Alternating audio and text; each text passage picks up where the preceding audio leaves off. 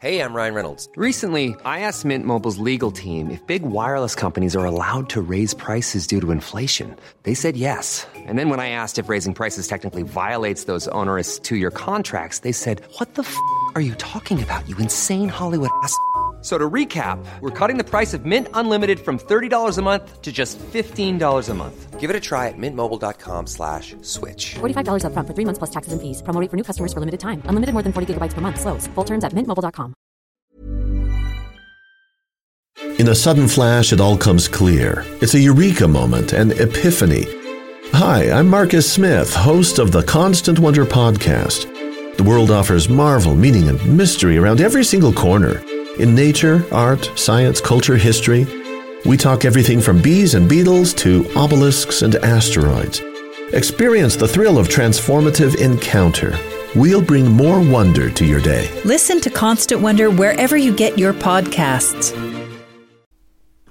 Hi everyone, just before we get this next history hack out and going, just a quick reminder that there are lots of ways you can support the pod. Remember, just by liking, subscribing, and sharing it with your friends, that is invaluable as it gets the word out and our witterings can go far and wide. But if you're able to support us financially, that would be incredible because it helps us keep doing what we're doing. In the description to this episode, there are links to Patreon where you can support the podcast regularly and Ko-Fi where you can tip us for an episode that you like. But we've also got some merch. So if you head to shop.historyhackpod.com, you'll be able to see some incredible bits of merchandise featuring the incredible designs that Steve Smith does for every episode. We've got some totes on there, some mugs, and we got more stuff coming all the time. So please do check that out. And if you are able to support us financially, that is incredible. Thank you so much. But even if it's just liking, sharing, and telling everyone we're incredible, that helps us too. So, without further ado, Hello and welcome to History Hack. We have a very sweet episode for you today, and we think we're going to have a lot of fun with this one because not only are we going to be talking about sweeties, I'm joined by the wonderfully sweet Bethany Moore, who's going to introduce our guest. Thank you very much, Matt. It's a pleasure to, to join up you to uh, carry out this podcast. So I'm really looking forward to this one as the resident history hack sweet consumer. We are joined by Paul Chrystal today. And Paul, when you read his biography, he's he's someone quite astounding, really. I've I've loved reading all of his books, and I've done a read a couple of his other pieces of work as well. It's absolutely fantastic. So he has a background in classics, where he's had degrees from the universities of Hull and Southampton. He's worked in medical publishing, and he's spent a lot of time as a historical advisor for organisations such as the National Trust. Has written for national newspapers and done a lot of broadcast work for various BBC radio stations. Since 2010, he's written over 120 books and articles published on a wide range of topics from social and military history and classical history, all the way through to topics on food, including our book today, which is The History of Sweets, which I think has one of the best covers I've ever seen for a book. So, hello, Paul. Welcome to History Hack. Hello. Sounds like Desert Island Disc, this. Eh? we like to keep it nice, simple, and flowy. So thank you so much for joining us, Paul. So I will just start off with the most basic of questions, I suppose, when you talk about sweets. What makes a sweet a sweet, and where do the origins of confectionery lie? That's a good question, actually. The word sweet is originally Old English, although there are sort of crossovers with um, Scandinavian and Old Germanic languages. And the Old English word sweet, S W E T E, uh, was originally used to describe something that was pleasing to the senses, mind, or feeling, and having a pleasant disposition. So it didn't take long for the word to be applied to something that was sweet to the taste, in much the same way as it also referred to a beloved one or someone who was a what we call now or used to call in the 50s and 60s a sweetheart. A sweet is basically just that it's sweet. And that's what makes a sweet a sweet. A sweet is sugar or sugar substitutes, the main constituent of a sweet. So it isn't difficult to see why uh, we call sweets sweets. Sugar confectionery is a similar sort of thing. It is a sweet, it's any sweet confection and that takes in chocolate, chewing gum, bubble gum, fudge, sugar candy, as well as other types of sweet. So, sweet, the sweet, a sweet, sweets is quite straightforwardly something that is sweet and that we like. Wonderful. And so it's not just sweets as we know them has a long history, doesn't it? You know, it starts back in ancient history with honey and nuts, doesn't it? Rather than yeah. the refined sugar that we would think of. Yeah, well, before sweets in the format that we associate with sweets, i.e., small, very easily eatable tablets of, of sugar and sugar confectionery. Before that, the, the way that the Greeks and Romans, for example, and other ancient civilizations, the way they got their sweet shot was through honey, a mixture usually of honey and nuts and other nice things that we associate really with, I suppose, Greek sweets and Turkish sweets and Indian sweets. But sweets as such didn't exist, it was basically honey. Mm. And they've not always been the lovely snack that we know now. They've originally considered to have medicinal purposes. So the Mary Poppins, a spoonful of sugar, helps the medicine go down. That's yeah. where a lot of it came from as well, Paul, wasn't it? Well, yeah, it, it, it's quite confusing, really, because in, in the sort of early days of the sweet, They weren't really sweets, actually. They came about almost by accident in the sense that sweets were essentially tablets as you say, as with, with Mary Poppins, saying that if you coat a medicine in sugar, then it's much more palatable to the refractory child who just spat everything out if it was bitter. So basically, medicines were, were coated in sugar or honey, and that allowed them to be tolerated by children. And when the, the tablets were just medicinal, they were called confections. Uh, and that's where we get the word confectionery from. It didn't take long for the confectioners, which were basically apothecaries or what we call chemists now, to realize that there wasn't that much money in the medicines, but there was a lot more money to be had in sweets. So they did away with the medicinal aspect and just started selling them as sweets. And that's where we get the word confectionery, and that's where we get sweets as we know them today, which is something that people enjoy. Mm because there's still like a lot of sweets now that I would suppose some people might say like have medicinal elements to it, like cough drops and things. They're still very sweet and to, to make them palatable, aren't they? Anyone who's ever taken a a cough pastil, there's two types. There's the bitter ones that uh, are not as popular as the ones where if, if if you suck it and bite into it, then it explodes into uh, a mixture of honey and other sweet additives that actually make it feel sweet. But it has got a, an element of medicinal in it in terms of um, it, it soothes your throat and it makes you feel a bit better psychologically. It doesn't cure your sore throat or your cough in any way, but that's what the manufacturers uh, obviously sell it on the fact that it's it is curing your cough and it's sweet at the same time. Definitely, definitely. And obviously sweets are extremely in- enjoyable certainly for, for myself anyway i love i love sweets but we all know that there are certain health aspects you know there's a dark side to this most enjoyable of foodstuffs isn't there? We've got usage of e numbers and overconsumption effects on health of uh, obesity dental hygiene even. So you know you must have come across a lot of these occasions where the sweets are actually detrimental to people's health. And I must ask you, as I got quite a scare when flicking through your book for the first time of finding a picture of rotten teeth in the book, it gave me quite a scare. well, that was the intention. Not you personally, but.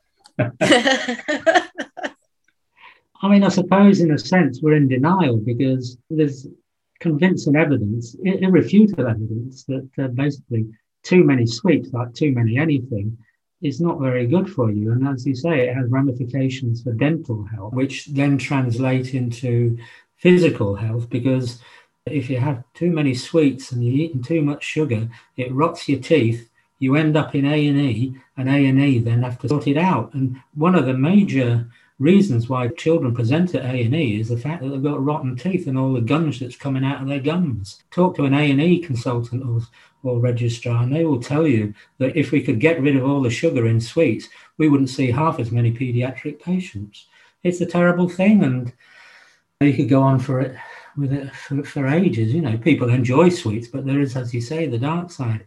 And other aspects, of course, lead to diabetes, type 2 usually, uh, and also to obesity. And they have all sorts of chronic health problems, which cost the health service tons of money every year. And also, it leads to a shortening of your lifespan. But, you know, governments, successive governments, but particularly this one, uh, the current one is saying, well, okay, we're advising companies to do this and to do that, but it's not mandatory, it's voluntary.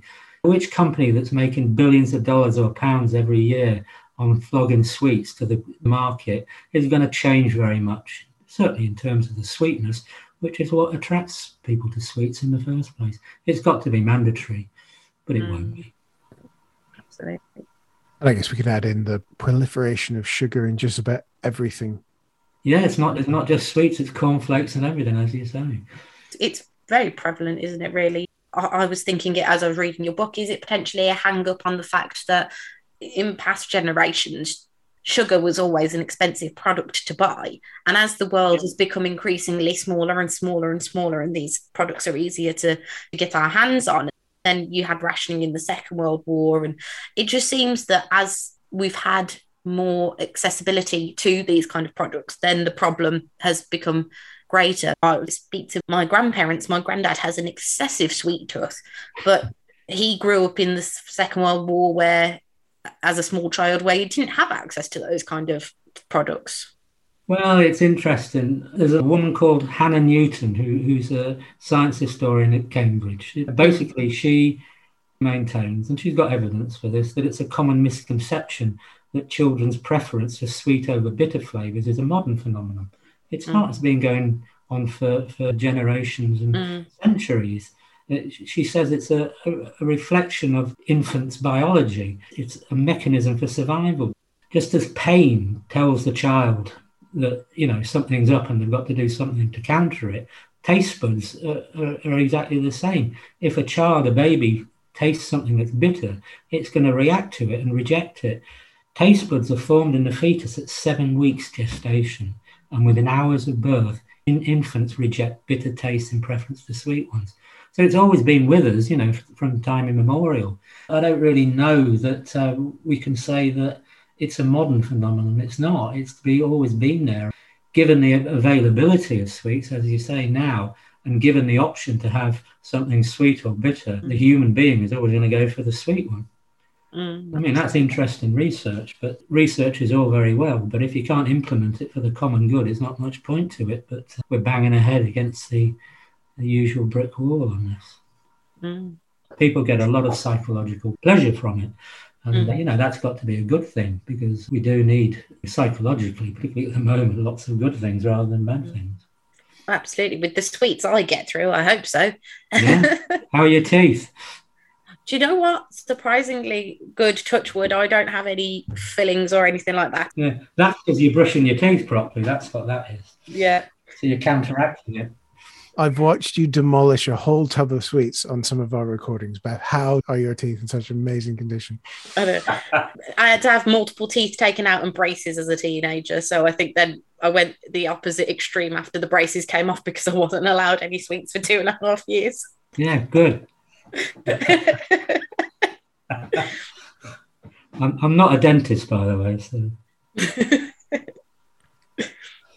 I, I oh don't after too many mo- movies of dentistry. I'm I'm off dentist and I need to go see one. But let's talk about my favorite type of sweet. Let's get on to the chocolate here. I do feel this question is loaded because it does bring us back to Birmingham, but the history of chocolate is absolutely fascinating because it's not just the sweets that we've been talking about so far, but it goes way back to time immemorial. But it also is also the sort of chocolate bar that we know now is very much a, a, a British invention, is it not? Well, it isn't. It isn't. Basically, as you probably realise, it all goes back to the the Incas, the, the, the Mexican civilizations, and such like. And you know, they loved their sweets. Montezuma III was was a real uh, avid sweet advocate, and basically, he liked sweets not so much because they were tasty, but but he, he thought they were an aphrodisiac. So the more sweets he had, the more I suppose good sex he was expecting. anyway, you know, things didn't turn out too well for Montezuma, particularly when Cortez the killer arrived and basically took his kingdom away from him. He went back to Spain with the recipe that he'd stolen from Montezuma, and things really kicked off in Spain originally. And then when the traders started calling at Spanish ports, they were they were presented with this this concoction. Mainly, I suppose it's it was, it was much more akin to what you describe as gritty cocoa now. And it was it was for many years it was in a liquid form. But anyway, the Dutch got hold of it, and we got hold of it. Came back to Amsterdam and to London and such like, and eventually it, it, it, developed into a solid sort of confection. The reason for that was that we had all of this cocoa stuff that was left from the, the liquid version of it, and no one really knew what to do with it. And there's a guy in Holland called Van Houten, who basically, I suppose, is the godfather of chocolate because he invented a machine that actually made a good sort of fist at producing chocolate as we know it now in slabs. And if it wasn't for the Van Houten machine, we'd still be drinking gritty cocoa. But he developed it. Companies like Cadbury, Fry, and Terry's took it on board. Rowntree were very skeptical about it, possibly because it wasn't English and it was foreign and all that stuff. Cadbury, Fry, uh, and the other manufacturers in, in France and so on, they took it, they embraced it, and they st- started producing chocolate as we know it. Yeah, and that, that's how it started if, if you've ever been to Cadbury World, you'll get a good idea of how chocolate was produced in the early days and how it's produced now. Fascinating day out, Cadbury World. Beth has season tickets.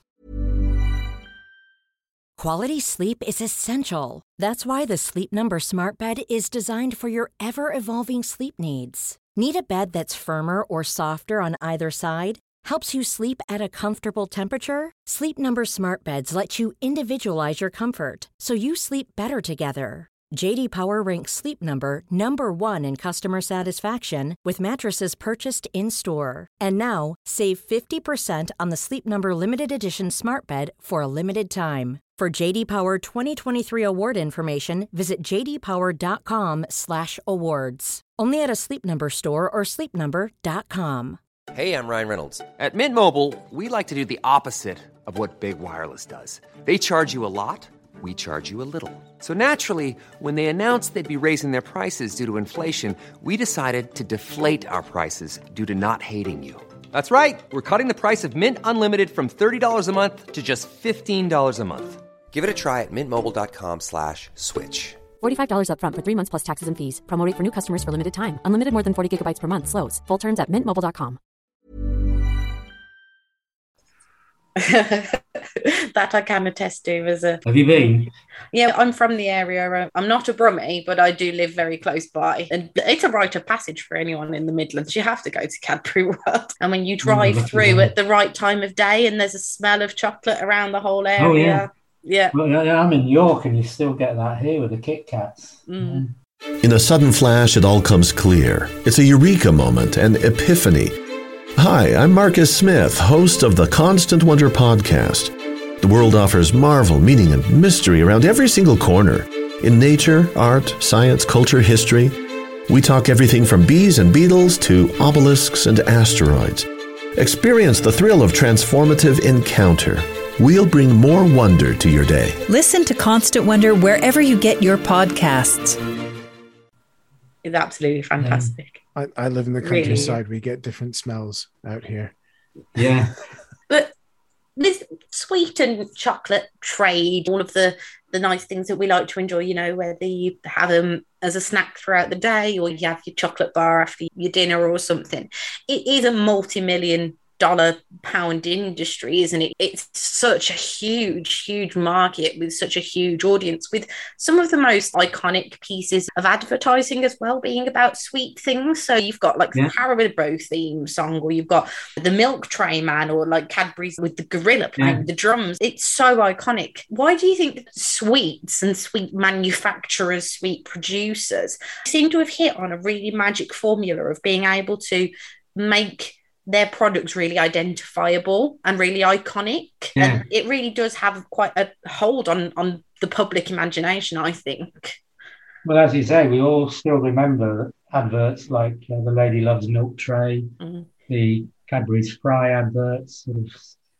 quasi-erotic thing. Don't forget the fruit gums, Polo, the mint with a hole. They all speak to the market, basically, and that's the essence of good marketing and good advertising. They speak to ordinary people with the slogans and, mm. you know, the tapping into James Bond or the Saint and, you know, that sort of thing. So the, the chocolate companies were very clever. They had to be because the competition was so great. When Fry were launching something or Cadbury's, they had to spend money on the good agencies, and the good agencies were the ones that came up with the goods. So they appreciated that sweets are universal.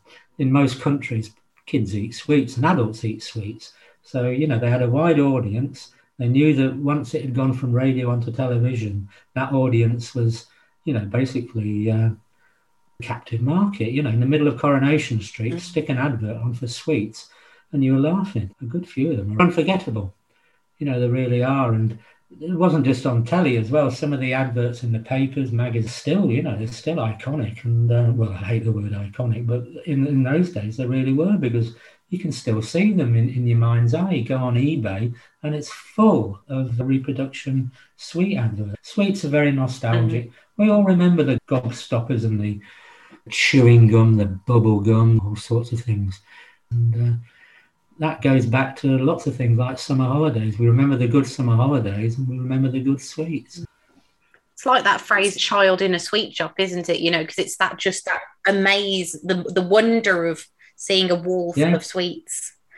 You've got it absolutely right. That's exactly what it is. And there's a couple of pictures in the book that shows how literally gobsmacked the child is when it's the prospect of spending their threepence pocket money on some sweets that came out of a jar and were poured into a, a paper flute, and then you'd come out of the shop and you'd you'd scoff them all. It's not one of the questions we've prepped you with, Paul. So I'm going to throw this one in. You can refuse. you can refuse to answer it if you want. The thing I've always yeah. found fascinating as well with sweets and advertising is the differentiation between posh sweets and not posh sweets. And I suppose the, yeah, the, the classic one for that is the Ferrero Rocher, isn't it? Yeah, it's been yeah. served at the ambassador's dinner, whereas your bar of dairy milk is sort of your, your bog standard. Yeah, or your Mars bar. Mm. Yeah. Has it always been like that? Have we always tried to make some sweets better than other sweets? If you look at the old catalogues, which are brilliant pieces of art in themselves, the Reps catalogues for companies like Terry's, like Cadbury, like Craven, which is a lesser known company, but if you look at them, you know, the, the amount of money that companies spent on their seasonal catalogues, particularly the Easter and Christmas ones, it's phenomenal. They'd have someone draw uh, the sweet and then they'd have another person paint the colours in. And you know, they're works of art, they really are, and fascinating. So when you had companies like Terry's doing selection box, basically. Well, not a selection box, but the, the box of sweets that had 23 different flavours and fillings in. That was a bit posh. It was it was a posher than your Spangles or you know your M and M's later on. So they were a bit poshed up, and you'd spend a bit more money on them. And as time went by, then obviously as as disposable income increased, as it did in the 60s and 70s, boxes of chocolates got posher as well until you got to the zenith of them, which I suppose is what you said, Ferrero Rocher. Everyone likes a Ferrero Rocher, but the advertising was quite clever because it it made Joe Bloggs in the street feel as though he was something of an ambassador when he gave his his, his box of chocolates to his his wife or partner or whatever. Mm. So yeah, that was very clever. And they were posh sweets, they were poshly wrapped individually, and they came in posh boxes. But it also meant you feel a bit posh as well. I guess it just reflects my my soul that I do like a, a good dark chocolate. Well, again, you know, there's there's all sorts of stuff about the, the difference between milk and dark chocolate. Dark chocolate has got proven benefits to heart health and such like. You know, obviously, you only take a few. You know, you have one or two a day. But if, you know, if you've got a chronic heart disease, it does help to, to a small extent. Yeah. So yeah, keep taking the dark chocolate. I, I, keep saying that to my doctor. I do eat a lot of dark chocolate, and he's like, "Not that much." Yeah. What does he say? She say? I don't think you're supposed to be eating that much to help your heart. They always say. Yeah. yeah. Something silly like two squares a day. I was I heard on the, on Radio Four the other day. How big are the squares though? like, how big is is that? it? Square can be a whole bar, can it? well, yeah.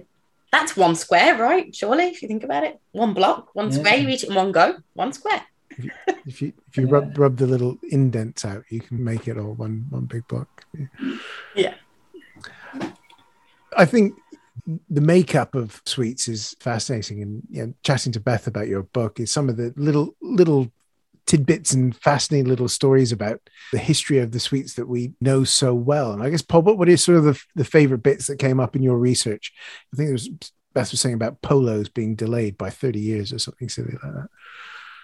the Nazis, I mean, they were so desperate to get uh, Lebensraum and invaded Poland in 1939 without any consideration whatsoever for Rowntrees, who were desperately trying to launch polo and had to delay it for some considerable amount of time because uh, you couldn't really launch a polo in the middle or the beginning of a war. So, yeah, because the the invasion took place around about the same time as the launch was scheduled, they had to delay it. Uh, for some time, Yeah. which was a shame, really, because uh, they'd spent a lot of money prepping the market for it, and uh, it couldn't be for a while. Yeah, but polos are fascinating in themselves. It's the only sweet that is famous for what's not there rather than what is there, because it's famous for the hole in the middle, which is basically the confectionery equivalent to a black hole. You can't really get to it because it doesn't exist.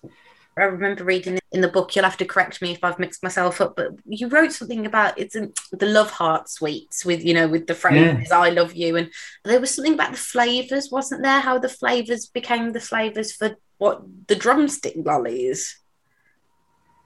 Love Hearts, which we all know. Well, I don't know. You you're maybe too young. No, but I no, remember I've- Love Heart. I, I love a love Yeah. heart.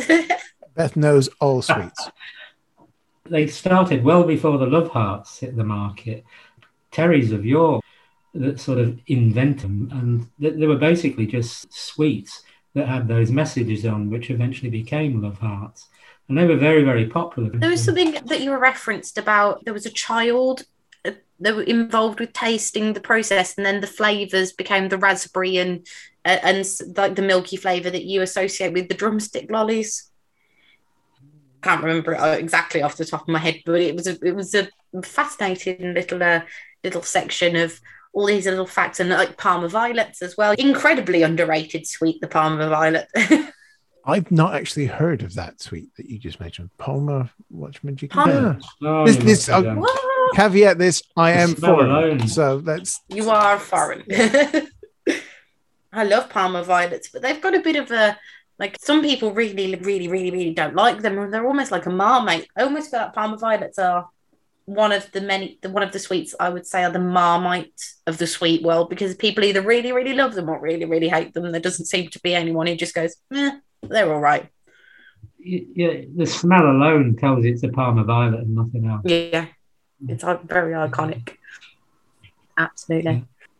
Obviously, we've heard Matt's favourite is he loves a good bit of dark chocolate, and we know that I am a complete aficionado for sweets of all varieties. But if I had to, if I had to pick one sweet, all sweets then. one sweet of all sweets, I'd probably have to go very classic. I'd probably have to go with something like a lemon sherbet. I love a lemon sherbet. So obviously, with this book being about sweets, we can't not ask you, Paul, what's your favourite sweet? Well, I, I, I like things like lemon sherbets Mm. because when, when you've sucked them for a bit and then you crunch them with your molars, Yeah. they do explode with the sherbet, and that, that is quite a sensation, Mm. really. And I, I remember every Sunday after we'd listened to, well, I didn't listen to it, it was on the radio. You'd have the Billy Cotton Band show, you then have your Sunday roast, and then my mum used to give us, me and my brother, some money to go down to the sweet shop and we could get a load of sweets, and then we'd come back and watch a John Wayne film or something like that. That was a typical Sunday. It never changed for years until we went and lived abroad, and there was no Billy Cotton and no sweet shops like you have in England. So anyway, we'd we'd do that, and you know, any sweet like that was was was something that you like. But I suppose as I got older, I think the two two two sweets that I did like best, and probably were chocolates really. One was a Crunchie, Mm, and one choice. was a bounty bar. And the thing about them was the first thing you did with it, obviously unwrap it, and then you'd start nibbling away at the chocolate Mm. on the outside until you were left with the honeycomb. And then you'd eat the honeycomb separately. And the same applied to a bounty bar. You'd eat the chocolate round the side and then you'd be left with all of that that sweet coconut. Yeah, so I still like them. I must admit though, because for various reasons, I've never had either for probably about the last 10 years. But they're, they're the sort of things I liked. And uh, they're still making them, thank goodness. Yeah, it's good. Oh, Crunchie's a Crunchie's a good one. Yeah. it's a- Not good for your teeth. though. No, no. I think if there was something I had to pick as well, I, I do love, I do love Haribo. I can just sit there. Oh, and Yeah. as, as Matt can attest to, I will demolish a whole bag of Skittles in one go. So, you know, anything Yeah. really, I think is is for most people. If you put something in front of them, it's just go for it. I remember Skittles. Do you know where the word, the name, the brand name Haribo comes from? I do, but I can't remember it. So let us know, Paul, and our listeners. It was the fir- it was the first part of the family-owned company's founder, Hans Riegel. So it's H A, Mm. yeah, and then he stuck an I in it, and the B O comes from Bonn, German city where the company was founded. Simple as that. Mm.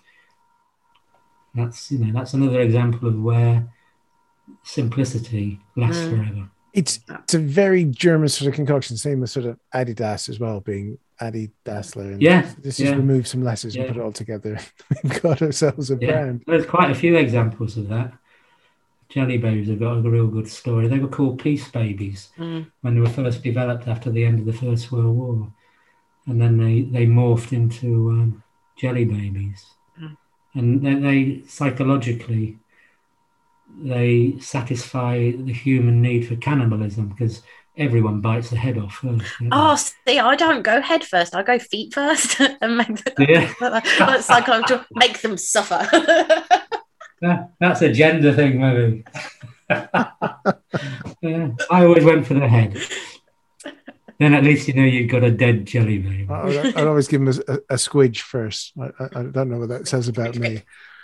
Yeah, they were peace babies. As you know, if you look through the book, there's loads of uh, yeah, stuff in it like that. Yeah. definitely. You know, be, Yeah. Being being Canadian, we do have some weird and wonderful sweets of, of our own. And Yeah, well, I mean, Mars must have had a big impact in Canada, did Yeah.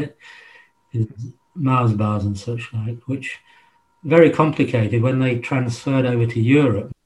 one, one question while, while we've got you here, another one we haven't prepped you for really, is does a sweet necessarily have to be sugary goodness? Because Beth and I were talking about licorice earlier. So Yeah. where, where does No. that come in? Because we're, we're opposites here. She's a non-licorice sort of person, whereas No, I, I, can't I deal with licorice. Licorice is, is, is, a, is a story on its own. A lot of it is grown very close to where I am now. It's grown in South Yorkshire, basically. And there's a licorice triangle which goes from just south of uh, Sheffield up to Leeds. And that's where most of um, the licorice is made. There's probably about seven or eight licorice companies based around Pontefract. And that's where you get Pontefract cakes from and such like, which are made from licorice. John Betjeman actually wrote a poem, The Licorice Fields at Pontefract. They were so famous and uh, so unique in a way. But yeah, there was loads of companies uh, that just made all the money out of selling licorice. But yeah, you either like it or you don't. didn't know it was a Yorkshire thing. Oh yeah, very much so. That's fantastic. My mind is slightly blown by all the licorice I've had and all the places around the world, and its its roots are Yorkshire. Probably from Yorkshire. That's, that's fantastic. Yeah, it's the rhubarb as well. Not, not a lot of people know that most of the rhubarb in, in, in the UK is grown uh, is grown around here, around about Leeds. It's uh, yeah, it's rhubarb city, really. I do like a good rhubarb and custard. Yeah. Oh, well, there you go. Try rhubarb and licorice together. See what that's like. Mm. Two very different reactions there from. Yes. Yes, dear listener, if you could see the video, my face lit up and Beth's went very dark very quickly. Yeah. Rhubarb, yes. Licorice, no. We're, we're going to have to bring you round to the dark west. Thank you for joining us, Paul, because that has been utterly fascinating. And I am now I'm oddly craving licorice just to annoy Beth. Well, yeah. Get online. I'm sure you'll be able to get some on uh, Amazon by tomorrow by three o'clock. And we, we just like to say we, we should make sure that your book is on our bookshop as well. It is one of the most beautiful book covers I've ever seen. I did just sit and stare Yeah. at it, going, "This just is a beautiful cover to look at." Oh, I'm glad you said that. And it is it is eye catching, if nothing else. It was originally a hardback with a, a, a plate section. Then they they looked at it and they looked at the plates and they said, "Oh, we need more plates." And and um, we'll put it right through the book. Well, the sweets clearly photographed very well because that is quite some cover. Thank you so much for joining us, Paul. That- It's been No, a delight. pleasure. Thank you for joining us, Paul. I've loved, I've loved this episode. Hi, I'm Daniel, founder of Pretty Litter. Did you know cats tend to hide symptoms of sickness and pain? I learned this the hard way after losing my cat, Gingy. So I created Pretty Litter, a health monitoring litter that helps detect early signs of illness by changing colors, saving you money and potentially your cat's life. Pretty Litter is veterinarian developed, and it's the easiest way to keep tabs on your fur baby's health right at home. Go to prettylitter.com and use code ACAST for 20% off your first order and a free cat toy. Terms and conditions apply. See site for details.